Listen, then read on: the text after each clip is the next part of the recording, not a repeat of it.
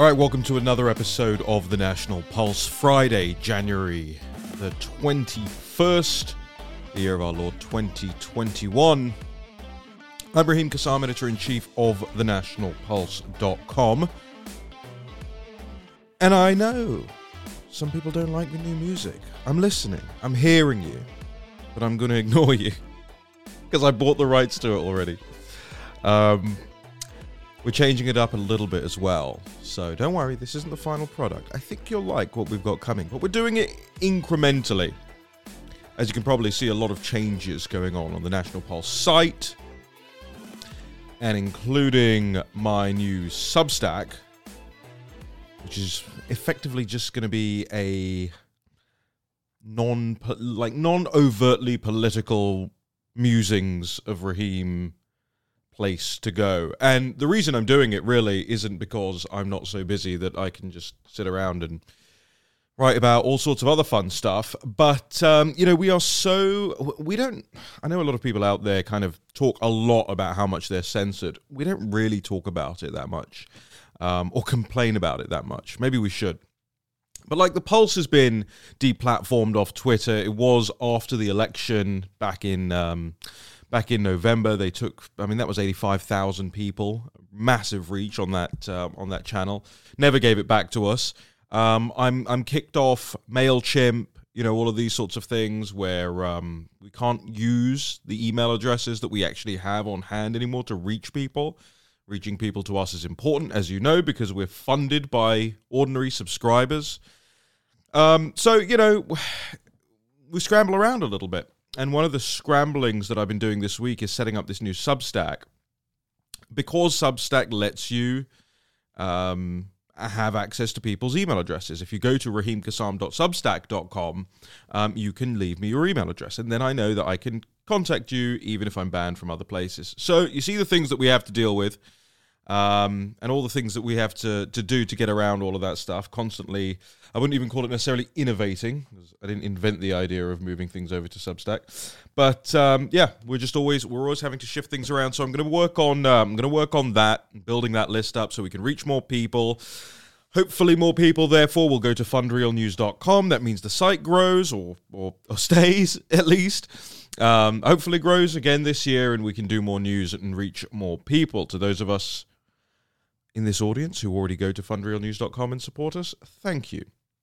Um, I'll read out the names of some of the new members at the uh, at the end of the show today. Wanted to get started actually on the subject that we covered in the last episode, and that is the beef between Trump and DeSantis. Now, uh, I understand that Donald Trump went on to Sean Hannity yesterday and poured cold water all over it. I want to bring you that clip if you haven't heard it right here.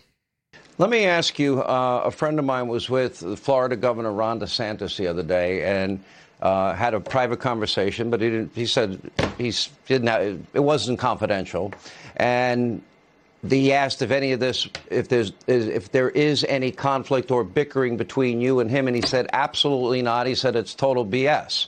Is he right? Well, he is right. I get along great with Ron. Ron was very good on the Mueller hoax. He was uh, he was right up front along with Jim Jordan and all of the rest of them. They were fantastic. The Republicans really stuck together, and it was a great thing. And Ron was one of them. And Ron wanted to run, and I endorsed him, and that helped him greatly. And uh, he went on, and he's done a really terrific job in in Florida. And I think you know Ron has been very good. He's been a friend of mine for a long time. It's totally fake news. I think Ron said last week. He said it very publicly. He says the press is never going to get in the middle of my friendship with Donald Trump. We're not going to do that stuff. And he said it very strongly. I thought was very interesting, actually, and very nice. But he said that, and I agree with him on that 100%. No, I have a very good relationship with Ron and intend to have it uh, for a long time.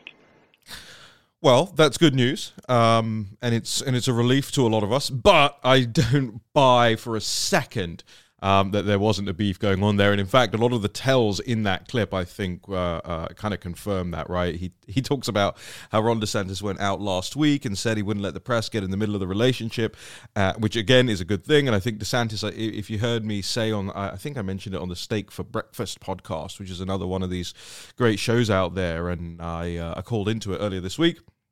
And I said, look, you know, nobody well, everybody wants this. Everybody acting in good faith, I think, wants this to be resolved in a gentlemanly fashion, and that's what looks like is going on here. And that's perfect. That's great. That's what we want. Um, people also want a f- free and fair and competitive primary um, that doesn't have to include a whole lot of negativity. These things always include some, as we know. Um, but some of it is just theatrics. Now, whether or not some of this was has been theatrics, I don't know. I was talking about this earlier in the week with a friend of mine who said, well, anytime that there is internecine warfare on the left in the news, uh, the right seems to want to have a hold my beer moment and, and jump in itself. So maybe there's some of that to it. But you heard there when Trump says, you know, that DeSantis went on last week and said that, and he said, which I found very interesting, actually. He said, I found it very interesting, actually. Did you catch that part? Let me see if I can play that part again right here.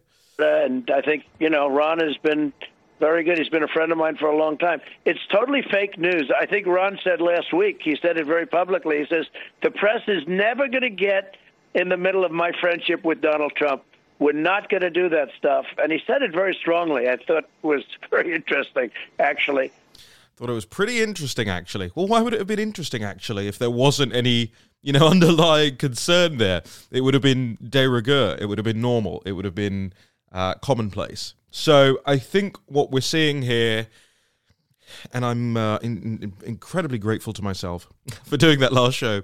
Um, I think what we're seeing here is is the point that I was making uh, on that show, which is that these people can fight and have disagreements and policy disagreements and all of that.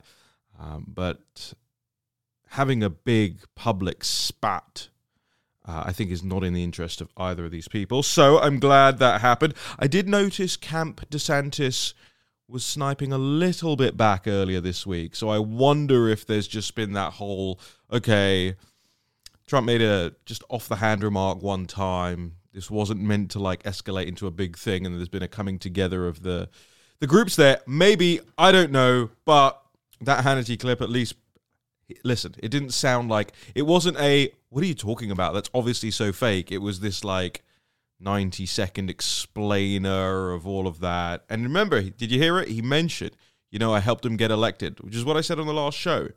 Um, anyway, we don't need to spend too much time on it. I just thought since it's been said and since the last show was about it, that I would address it and welcome the latest developments, frankly. I also, before we're joined, we're going to be joined by Natalie Winters in a moment, I think, to talk about some of her. Um, some of her reporting of late. But before we do, I want to just take a second to play one of the latest Jen Psaki clips. It's been a long time since we heard from Jen Psaki on this show. So I wanted to take a second um, and play one of the Jen Psaki clips uh, from today because this this regime is just an absolute cluster right now, and it just seems like they keep adding fuel to the fire that is engulfing them. Listen to this. So, my advice to everyone out there who's frustrated, sad, angry, pissed off, feel those emotions, go to a kickboxing class, have a margarita, do whatever you need to do this weekend, and then wake up on Monday morning. We got to keep fighting. And what that means, Lindsay, is we have to keep talking to members about federal legislation. That's essential. That's something that can be permanent, that can make sure people's rights are protected. But we also need to uh, make sure people are educated in states across the country about what their rights are, uh, how they can vote, when they can vote, how to request an absentee ballot. There's a lot we need to do on that front, and that's going to rely on the energy and the anger of those that activism as well. Just listen to that beginning part again. So, my advice to everyone out there who's frustrated, sad, angry, pissed off, feel those emotions, go to a kickboxing class, have a margarita, do whatever you need to do this weekend. Yeah, yeah. America, unable to buy chicken, right, in the stores. Inflation through the roof, double digit, obviously. I don't buy for a second that this is a single digit inflation economy right now. Um, with all the finagling around inflation numbers that got done in the I think in the nineties, right? Um, have a margarita, you know. Go to a kickboxing class. Hundred dollars. Oh, there she is, Natalie Winters. Hold on, let's bring her in. I can. Good timing. Hang on. I'm bringing. I'm. I'm trying to connect you to the board. It's not connecting. Would you? Uh, would you give us some words to test this out? Four, five. There six, you seven. are. Okay. All right. Hang on right there. Yeah, Hang on right there. Um, Okay. I'm just finishing a point. I'm going to bring you in in a second, Natalie. Um, Okay. bring the microphone down. Um, have a have a kickboxing class and have a margarita. These are Jen Psaki's latest words, by the way, Natalie, to let you know what I'm talking about right now. Um, two hundred dollars or so, two hundred and fifty dollars. You know, go go drinking, take a kickboxing class. She's telling people who are struggling to put food on the table right now. And I was saying this to somebody earlier this week that when in 2015, when we had rallies all across the country with Nigel Farage in the UK, one of the things we realized was um, a talking point that was so very meant so very much to people. We didn't realize it was going to mean that much to people, and and that was hospital car parking charges. So in England, when you go to a hospital to see your loved ones, despite the fact that we have the NHS and a socialized healthcare system, the the parking structures um, and lots were price gouging. Um, people who were there to see their elderly, dying loved ones, and I mean really price gouging. You know, for people on a on a on a fixed income, on a, on low incomes, it was crippling. And we mentioned it a couple of times in in speeches for Nigel around the country and people went absolutely ballistic for the policy for the UK Independence Party policy of of scrapping those charges, and and uh, as you can imagine, and you can imagine why. Completely regressive charges here, and a lot of what's going on economically in the US feels it feels similar to me right now to to that kind of sentiment where people are waiting for somebody to actually say something that they think about even if it's subconsciously every day. And one of those things one of the things I think that is, and I'll, I'll bring Natalie in on this conversation as well because I know she's going to find what I say to be ludicrous, um, is chicken. Is is chicken, Natalie? Uh, Well, here's why. One of the most common images of the last two weeks has been empty shelves. And people can sort of deal with more luxury items being, you know, empty shelved. Oh, I can't get the latest Xbox right now. I can't buy a new car right now. You know, for all these different reasons, the, the microchips and whatever. But chicken is kind of basically a, a staple good. It's it's a brand in and of itself, chicken, right? It's it's everybody wants chicken. It's cheap, it's freely available. You can do so many different things with it, etc., etc. And for me, chicken was the new hospital car parking charges because I think I think when you look around and you go to the supermarket, and I'm not talking about Whole Foods, Natalie, okay? Go to a real supermarket. I was gonna say you're not speaking my language right now, but Have you ever had chicken? I have had chicken. I do like chicken. There you go. Um, I do. I do also like tofu. No, no, There's been no shortages of tofu. no, no plant-based chicken nuggets where I'm from. Um, No, I don't. I don't like the alternatives. If you're gonna eat tofu, Yeah. just eat tofu. no, That's weird. but also don't do that. So, um, no chicken. Right when chicken started to come off the shelves, because especially when with beef prices going so high, um, and potatoes started to replace things. You know, they put potatoes now all all around the supermarkets to take up space. That is that is you know you're missing something else there. And I think honestly, like as silly as it sounds, if somebody goes up and stumps for chicken and the availability thereof, I think they will be making a very good and valid point, and and a good and valid point that I think the Republicans struggle to make so often. Know, they talk about inflation and the stock market and numbers and deficits and all this stuff, and most people's eyes glaze over. For this audience, yes, I get it. You you typically you are hyper um, engaged and, and informed, but for most people, present company included, by the way, I think I speak for both Natalie and myself on this. When people start to talk about economics and finance and detail and things like that, my eyes just glaze over, Natalie. I think you're the same, right? Definitely. And uh, I'd rather talk about uh, gain of function research and, and anything. in yeah, the down to scientific earth, right? but- Subjects, and- exactly. subjects that you hear at the local pub. Um, no, but Psaki, you know, Psaki says, let's let's let's hit it once more. So, my advice to everyone out there who's frustrated, sad, angry, pissed off, feel those emotions, go to a kickboxing class, have a margarita. Go to a kickboxing class and have a margarita is the is the Marie Antoinette moment for Jen Psaki. It is the it is the let them eat cake, let them drink margaritas. Now, listen, I got nothing against margaritas, but um, I just find that kind of I I I find that chit chat, the flippancy with which she treats the the situation in the country right now to be terribly offensive. Natalie, I'm glad you could join us. Pull yourself away from your lunch to join us today. Um, I'm not sure if you have a scalp on this yet, but but it's sort of a semi scalp. So let's talk about about your big week, um, and specifically how you made it a big week for the office of Senator Chuck Schumer.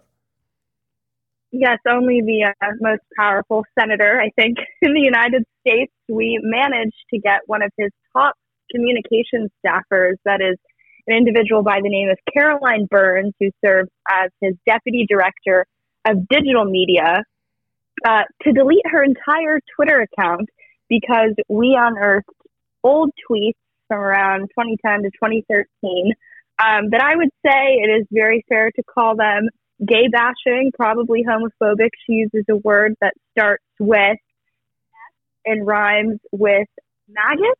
I think people are probably picking up what I'm putting down there. uh, So, so for those who aren't, she said faggot, and Oh, I didn't. I didn't know we're allowed to say that. we're probably not. Like I, but oh, I but guess we're not on air.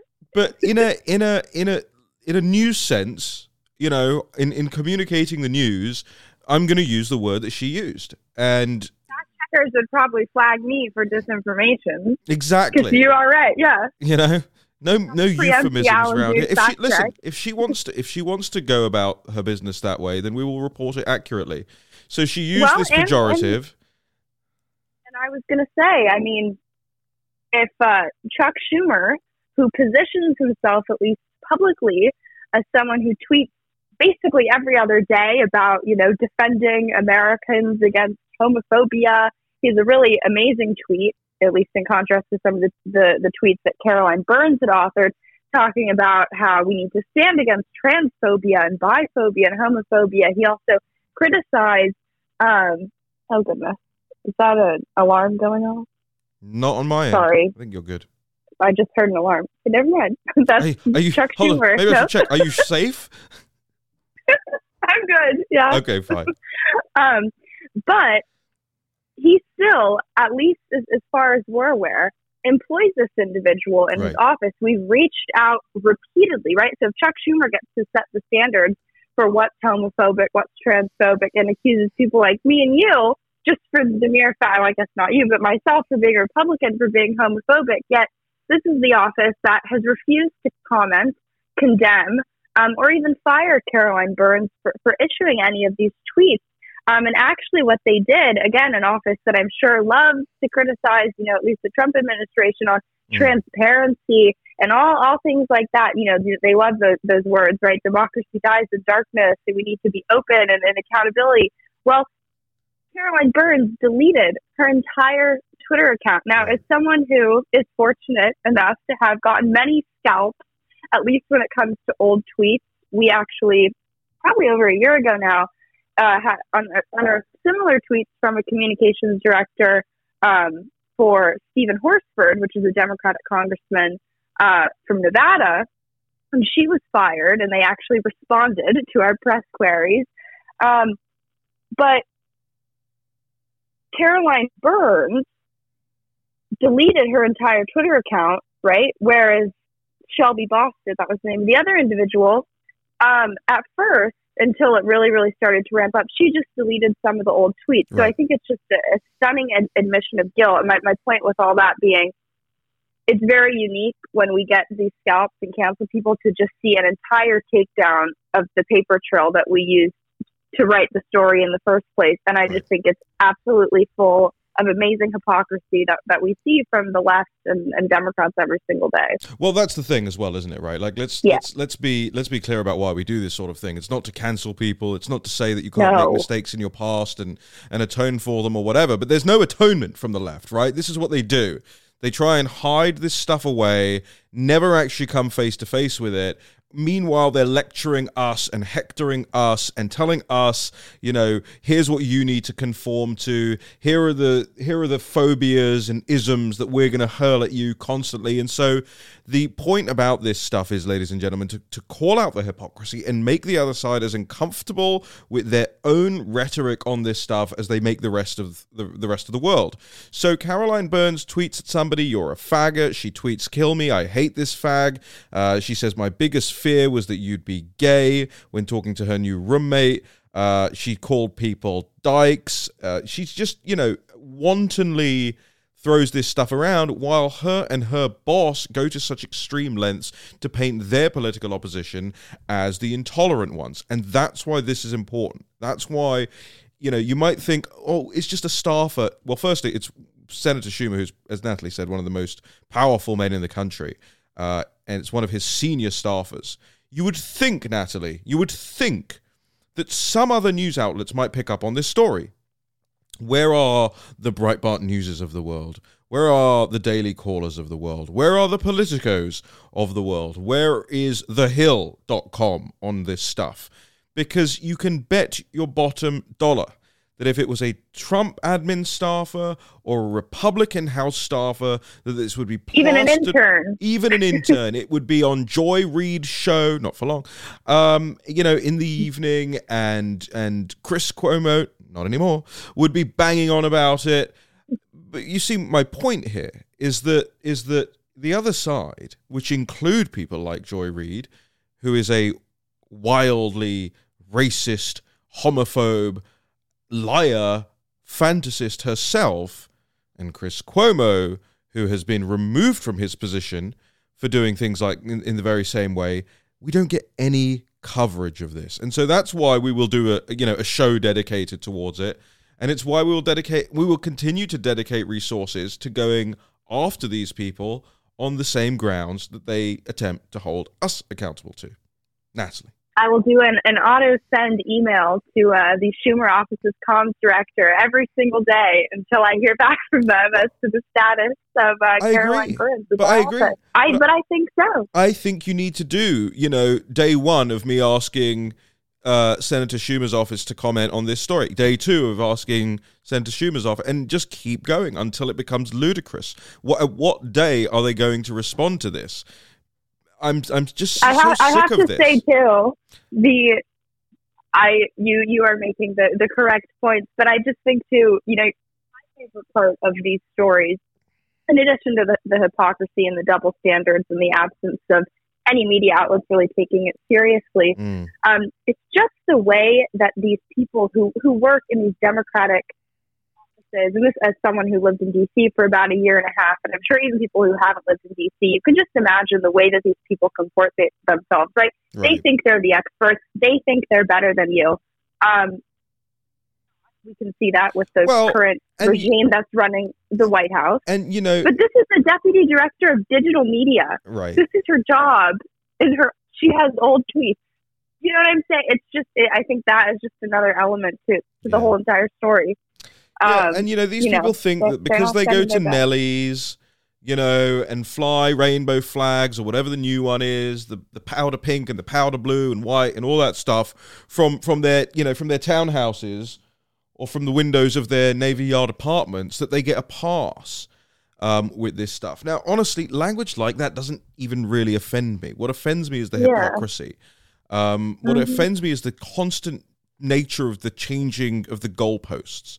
Um, this word is no longer allowed. This word is no longer allowed. Now we're calling them, you know, whatevers, and and whoever doesn't is a bigot. And yet, when something like this comes along, it's stone cold silence from the left, from the media, and and you know, sadly, Natalie, from the right as well. Just just useless. You know, you've got Ben Domenech of the of the Federalists busy picking fights with Pedro Gonzalez on Twitter, calling him a barrio Nazi.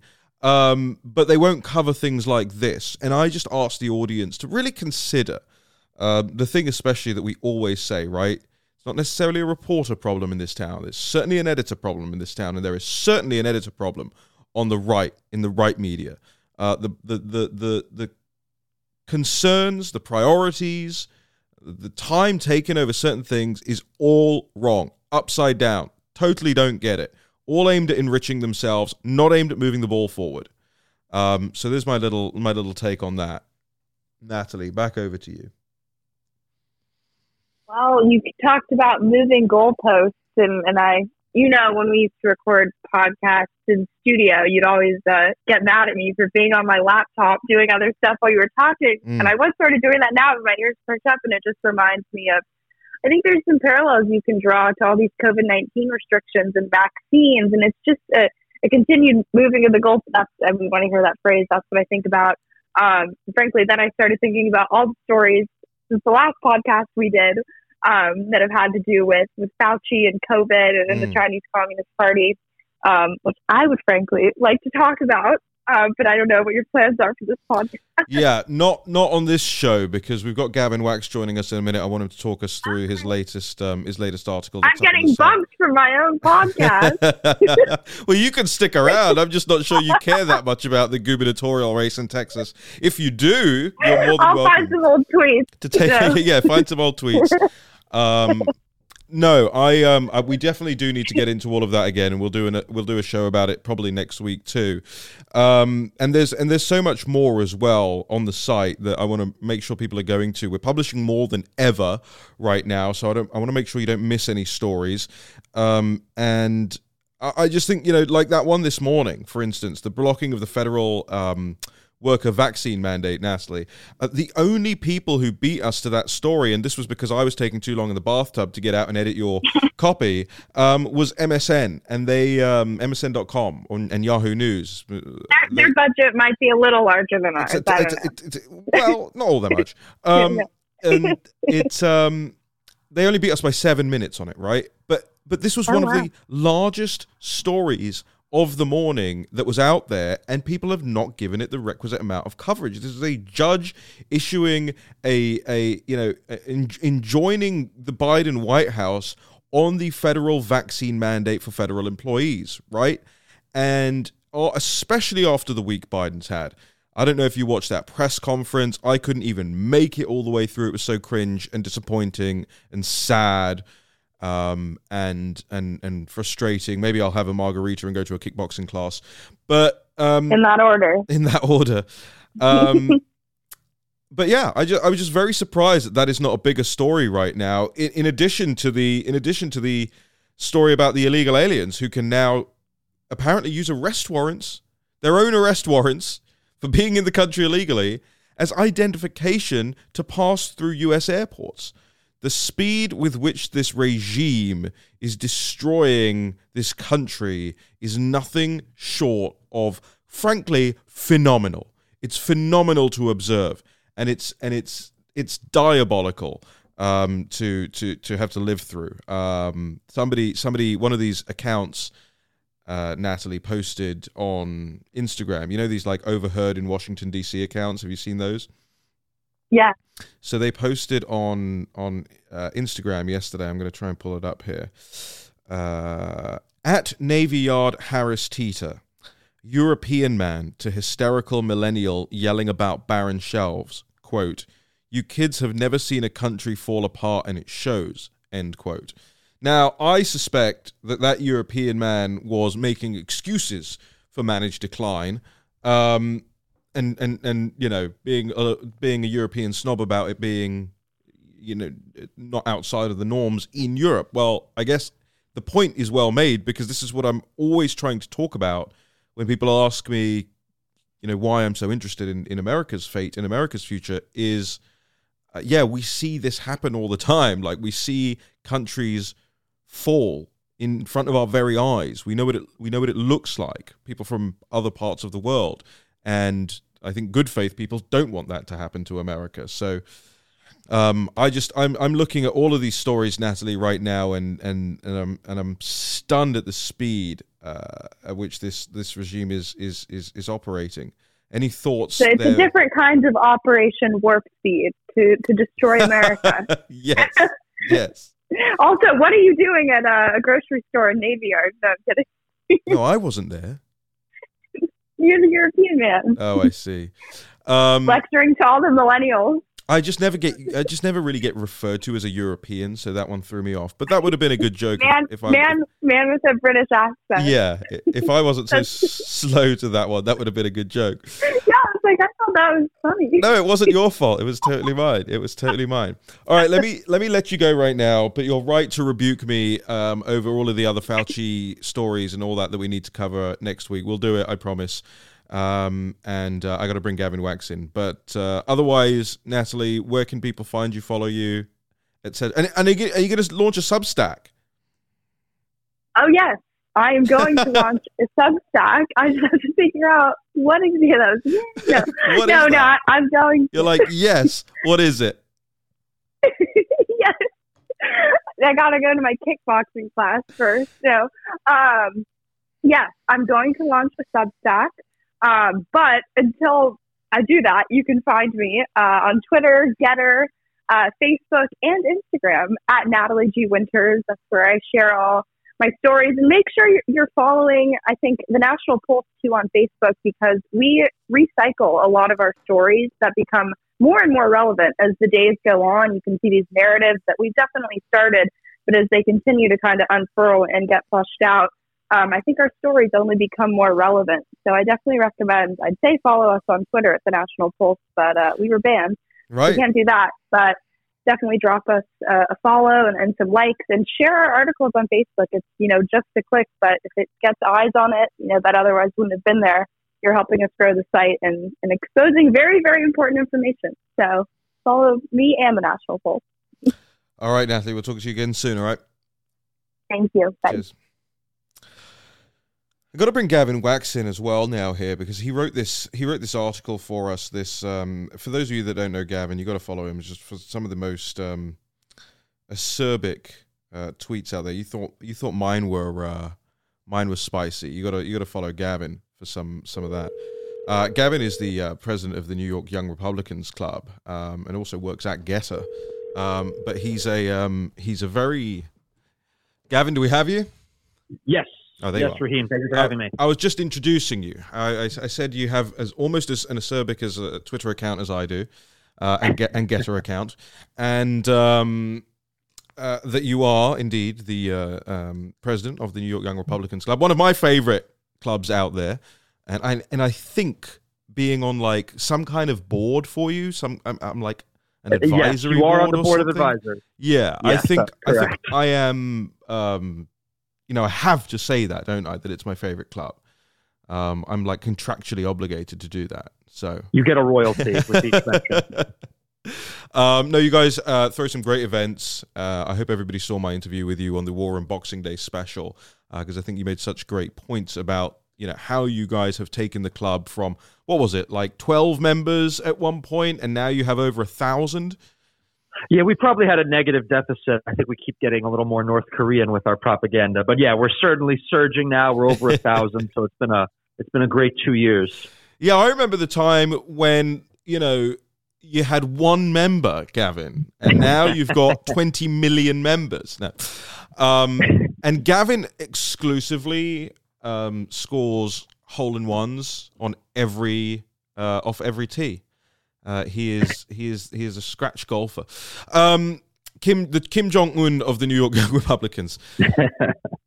so Gavin, you've done this Okay, let me ask you it this way. Let's be very let's be very basic about it. Why do you, a uh, a New York Politico, care about what's going on in Texas? Because you've written this 1200 word piece for us of analysis that absolutely trashes Governor Abbott.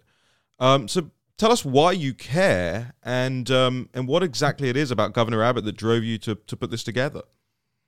Absolutely. Well, it's a great question, and thank you all for all the uh, high praise from our spiritual advisor, uh, Raheem Kassam. but uh, it, it's pretty simple. Uh, Texas is uh, the last bastion uh, in terms of red states that can really protect the future of our republic, our legacy, our constitutional traditions. If Texas falls, so does the rest of the country. so we cannot rest on our laurels and let, you know, limp-wristed, weak uh, Republicans, corporate chills, uh, you know, tear down uh, the great state of Texas, uh, turn it away from being a conservative bastion and into the next California. And uh, Abbott has been uh, leading a path for Texas that is reminiscent of the fall of California, which at one point was a Republican and conservative bastion. So we being in New York, I've seen, I see the future of our country at large, you know, the lawlessness, the anarchy, the chaos, the leftism, the wokeism. Uh, and I don't want that to be replicated uh, in other parts of the country. And uh, in order to prevent that, we need to speak out, whether we're in New York, Tennessee, California, wherever it may be. And uh, Abbott uh, is not the right leader uh, for a state like Texas. He's not the right leader for 2024, for 2022 uh, whatever year it is. We need someone stronger there, someone who's not afraid to stand on his beliefs and principles. And I believe that person is Allen West. Uh, and you know we can dive into why that is, but uh, it's uh, it's certainly important that we pay attention to Texas from across the country. Well, I appreciate, um, and I think I, I, think Texans should appreciate your concern as well. I, I think you know having just we were just talking with Natalie on air as well, and I was kind of getting into why I, as a non-American, care so much about uh, America's future, and and you, as a non-Texan, caring about uh, Texas' future, I think is is is on is coming from an honorable place. Um, I'm sure people will have uh, some some critiques about it, but I also think from a journalistic perspective that you're doing a great service here because so many of the issues that you raise in your article are actually not particularly well known outside of like political, you know, professional political circles. Some of the way that um, Abbott has comported himself, for instance, when you write about the photo ops that he seems to be so concerned with, like that is an open joke about the Abbott um, administration in political circles. Uh, the other part of it, I think, that was really interesting is when you go into who actually staffs the guy at a very high uh, level. Would you talk to us a little bit about uh, this chap that you've uh, you've encountered, Mitch Carney, uh, Governor Abbott's political director? Absolutely, Carney, and you can judge a politician. I'll start with this: you can judge a politician and an administration by who they surround themselves with, because a mm-hmm. government is not just you know, the head of state, the head of government. It's the personnel, the next hundred people mm. uh, in the hierarchy. And uh, these are they're the closest advisors, the confidants, the people that help form the opinion of the man calling the shots, and the, and the people that the man calling the shots respects and look to for advice. Mm. So for someone like Mitch Carney, who is about as establishment as they come, as about anti-Trump as they come, to be the most senior advisor to the governor, to be in his inner circle, and to clearly have not displayed any change in his ideological preferences over the last four or five years shows probably what's going on in Governor Abbott's head himself.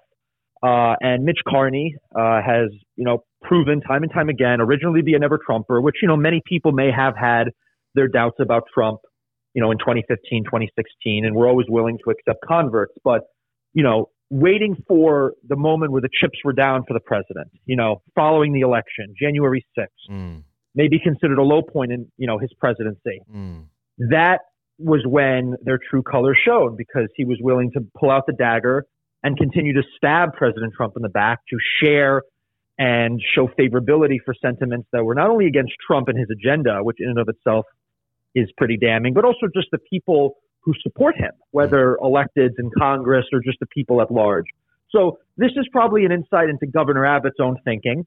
And it's also reflected in his policy decisions and in how he's governed. And he has essentially governed as a very much, you know, beltway corporatist type of uh, Republican, not the kind of Republican that we need for the future, a Republican of a bygone era.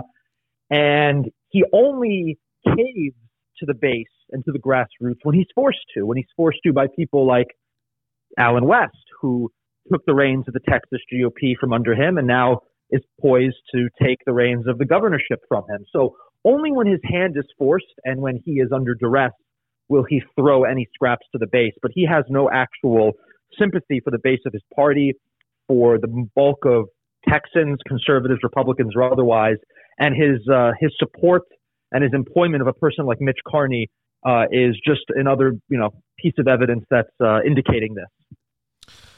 Sounds like like sounds a lot like Boris Johnson, if you ask me. Um, you know, has has to have his feet held firmly to the fire before actually acting on anything um, remotely conservative. I'll get into a little bit of that after we let you go here, um, Gavin. But tell me about the you know the conclusion to all of this. The uh, I want people to read the article, so you don't need to give everything away. Specifically, you know, there's loads of detail in here about uh, big tech.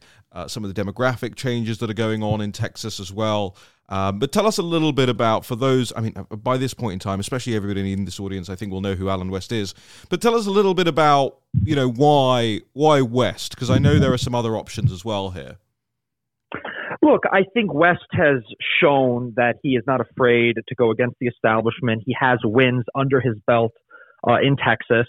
Uh, he's a genuine guy. He's down to earth. Uh, he has a legacy in sort of the you know dissident right, going back, I guess, to the original Tea Party movement, now to this new populist America First movement. And he seems like a man who's up for the challenge. He's a man who's prepared for the fight ahead, the fight to protect Texas, uh, and thus the republic at large, as mentioned earlier. But um, you know, this is this is the type of election that I feel like is going unnoticed, and I think a lot of people are not paying attention uh, to these, you know, these disputes at the primary level, at the gubernatorial level, at the local level. They're focused more about, you know, the division between, you know, Democrats and Republicans in either chamber of Congress rather than, well, what kind of Republican is representing us in Congress? What kind of Republican is representing us at the governor's mansion? Right. And, you know, I, I could care less if we have, you know, a 60 seat flip or we win new governorships. We need to make sure the right type of Republican is there because we have suffered uh, tremendously from weak Republicans, particularly in states like Texas and very Republican conservative states who have not used the full power uh, that is available to them to effectuate policy change and to push our agenda forward. They have uh, purposely slow rolled a lot of the initiatives that they promised while they campaigned. And Abbott continues to push Texas in a direction where it is welcoming, you know, tech oligarchs and other people fleeing from places like California, o- welcoming them with open arms, Amazon, whoever it is. And this is the same thing that happened in Georgia, where they were welcoming the film industry outside of Atlanta. And this certainly helped change the political and demographic makeup of a state like Georgia. So it is a philosophical difference that you see with Abbott, where he thinks, you know, everything comes down to GDP, yeah. where it does not. It, it comes down to a lot more than that. The culture, you know, preserving traditions and maintaining a sort of, you know, political dominance over a state because we uh, Republicans like to lose gracefully hmm. and we certainly don't like to fight back with the ferociousness of the left. So I think someone like West could do that. He could reverse the trends. He could fight back against the, you know, the policies that Abbott has put into place and he could help solidify a state like Texas, making it redder in the same way that DeSantis has shifted Florida almost single handedly from being a purple to even blue state to being a new Republican bastion, uh, which many even five, six years ago would have called laughable. So, you know, there is power in a single man. And uh, I think West is that guy. And I think Abbott is the uh, exact opposite. All great and interesting points, um, Gavin. We've got to leave it there, but tell us, um, tell us where people can find you, follow you, and um, and the NYYRC. Thank you so much, Raheem. Thank you again for having me. You can follow me at Gavin Wax. That's on uh, Twitter, on GETTR, uh, Facebook, Instagram, etc. And you can follow the New York Young Republican Club, the oldest and largest Young Republican Club in the country, at NYYRC www.nyyrc.com. Thank you again. And you have just on that, you have the ability to join as a as a non-resident, right, to the to the New York Young Republican Club. Absolutely, we we open our you know our arms to everybody, just like Abbott does, and uh, you know maybe not as maybe not as open as Abbott, but yes, we have members in Texas as well. We have members across the country, awesome. uh, and you know we we operate almost like a national level organization, despite the name. But yes, thank you. That's awesome. All right, Gavin, we'll speak again soon. Cheers. Take care. Cheers. Very interesting race, I think. Uh, primary being uh, being put together there in Texas as well. I don't get to go to Texas very often, so I don't very I don't know very much about the the scene over there, but I do know what I hear a lot of, and that's you know, like I say, some of the open jokes in political circles about the photo opportunities uh, being the way that Abbott actually um, you know runs his administration there led me to to seriously consider and, and, therefore publish Gavin's piece. So you can read it up there at thenationalpulse.com as well. Um, just a couple of things before I let you go today. Um, number one, make sure you go to the Substack, raheemkassam.substack.com, as well as the thenationalpulse.com. We have some new hats, some National Pulse hats um, that you can get. If you haven't already joined us at fundrealnews.com, uh, which you can get to via the top of the website, the National Pulse website, or just by going to fundrealnews.com on your browser. Um, you can find out how you can get uh, some of these new hats. They are very nice, actually. I, I, I, demanded quality with this, so thank you to everybody who helped me put that together. I actually did barely any work on it. Uh, thanks to Anne and uh, Dave and Sandy who have helped getting these uh, getting these hats there. So you can go to thenationalpulse.com. Um, what is it? At the top of the website here what does it say now? Oh, yes, exclusive membership. If you click that, that says exclusive membership, then you can actually choose which type of membership you want. Uh, and you will be funding real news at the same time. That's all of our work, all of our reporting, every single day that I sit here for hours on end, editing copy, hosting podcasts, etc., etc. You'll be helping us with all of that. And believe me, in this year especially, we are going to need your support. So it's fundrealnews.com. Uh, on the Substack, I think I'm going to do a little bit of a talk about, uh, or rather a little blog post about the synagogue attacker, speaking of Texas, uh, because he appears to be part of this group, Tablighi Jamaat, that uh, I have been warning about for the best part of the last decade. There were 33 references to Tablighi Jamaat in my um, in my book No Go Zones and I have been and I have been just banging on about this this group that seems to be involved in so many um, either terrorist attacks or attempted attacks, like San Bernardino, and it doesn't appear that law enforcement across the Western world is either competent enough or interested enough to to disassemble or even start to talk about um, this faction, which is what it is. So I'll probably do a little bit of writing on that. You can go to raheemkassam.substack.com to uh, check all of that out. And uh, the next week's kind of busy as well. There's a lot of travel next week. I'm doing a speech. Um, it's actually a closed door speech up in New York on Monday. And then I think we're down in Florida by the end of that week for three three different events in a row um, which will be, I, you know, I hope fruitful. I, I, I, absolutely hope warm because it's so freezing cold here in Washington, D.C. at the moment. You have the March for Life today. You have the anti vaccine mandate march and rally on Sunday. So lots and lots going on.